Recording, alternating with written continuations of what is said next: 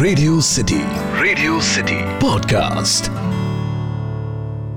मेरा ये मानना है कि तस्वीरें वो ज़रिया हैं जो आपको गुजरे वक्त में ले जाती हैं। हेलो, हाय, मेरा नाम पंकज जीना है और आज हैश टैग किस्सा में, जो किस्सा मैं आपको सुनाने जा रहा हूँ, उसका हैश टैग है तस्वीरें।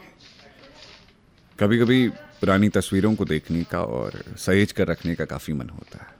पुरानी यादों में जाने का मन करता है, लेकिन कई बार होता है कि आप किसी पुरानी तस्वीर को ढूंढना चाहते हो, देखना चाहते हो, लेकिन आपके बहुत तलाश करने पर भी वो आपको नहीं मिलती। वैसे आजकल फ़ोन ने ज़िंदगी को काफ़ी आसान बना दिया है। इसमें यादों की एवज में हज़ारों तस्वीरें सहेज कर रखी जा सकती हैं, लेकिन कभी कभार तकनीकें भी आपको धोखा दे ही देती हैं। मैं पिछले काफ़ी दिनों से तुम्हारी तस्वीर ढूंढ रहा हूँ। पूरा फ़ोन छान मारा है, पूरा लैपटॉप भी खंगाल लिया।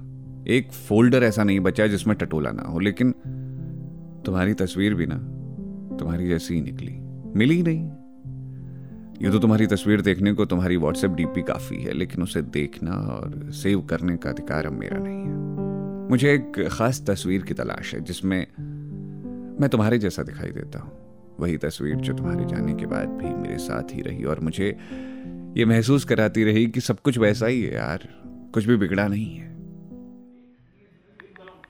इंस्टाग्राम पर कभी कभी मेमोरीज में तुम्हारे लिए लिखी हुई शायरी सामने आ जाती है। मैं उन्हें नहीं देखता, हटा देता हूँ।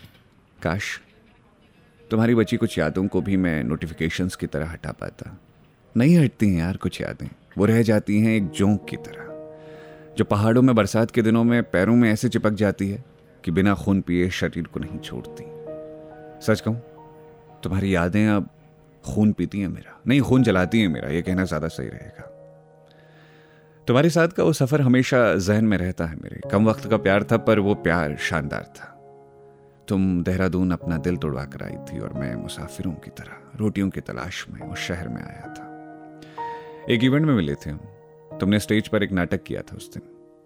मैं उस इवेंट का हिस्सा था क्योंकि मेरी कंपनी ने ही वो इवेंट करवाया था। तुमको अवार्ड मिला था तुम्हारी एक्टिंग के लिए। उसी वक्त में हम करीब आए और एक दूसरे से हमने नंबर एक्सचेंज कर लिए। बातचीत का सिलसिला शुरू हुआ और साथ में एक सफरनामा भी। ऐसा सफरनामा जो ताउम्र मुझे याद रहने वाला था, जिसको कभी ना बुलाने के लिए तो मेरी ज़िंदगी में आई थी। मैं बचपन से ना लड़कों वाले स्कूल में पढ़ा था, इसलिए नहीं मालूम था कि लड़कियों से बात कैसे की जाती है। तुमसे मिलते ही बता दिया था कि मेरी ज़िंदगी में सिर्फ़ कुछ लड़कियाँ आई थी, वो भी एक तरफा प्यार में। मैंने समझा दिया था तुमको कि मेरी बातों का बुरा मत मानना, मुझे लड़कियों से बात करना नहीं आता। तुमने मुझे हँसते हुए बुद्धू कहा था उस दिन। मेरे भोलेपन पर। हम साथ थे तब से, या ये कह लो कि मैं तुम्हारे साथ था। मेरे लिए बड़ी बात थी तुम्हारे साथ होना और तुम्हारे साथ ज़िंदगी के परमानेंट सपने देख लिए थे मैंने। तुम्हारे लिए बहुत कुछ लिखा था यार इंस्टाग्राम पे मैंने। उस वक्त नहीं मालूम था कि एक दिन तुम अचानक से आकर कहोगी कि तुमको किसी और से प्यार है, वो भी पिछले छह सालों से, और तुम बस मेरे साथ टाइम पास कर रही तुमको पता है, तुम्हारे जाने के बाद भी मेरे पास तमाम तस्वीरें हैं जिसमें हम दोनों हैं, लेकिन ऐसी कोई तस्वीर नहीं जिसमें सिर्फ़ हम दोनों तुम्हारी और मेरी एक तस्वीर धुंधली धुंधली से याद आती है, जिसमें मैं और तुम मसूरी के लाल टिब्बा पर सनसेट पॉइंट पर थे।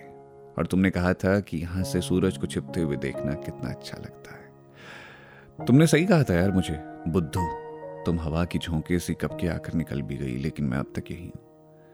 तुम्हारी बातों को याद करते हुए अब तक वहीं रुका हुआ हूँ। वैसे तुम्हारी यादों का सूरज भी अब धीरे धीरे छिपने लगा है।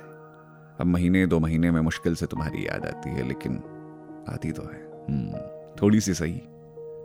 आती तो है। तो शादी मुबारक तुमको। अपनी अगली ज़िंदगी खुशी से जीना और हो सके तो किसी को धोखा मत देना। तो ये था आज का हैश टैग किस्सा। सुनते रहिए रेडियो सिटी। मेरा नाम है पंकज जीना।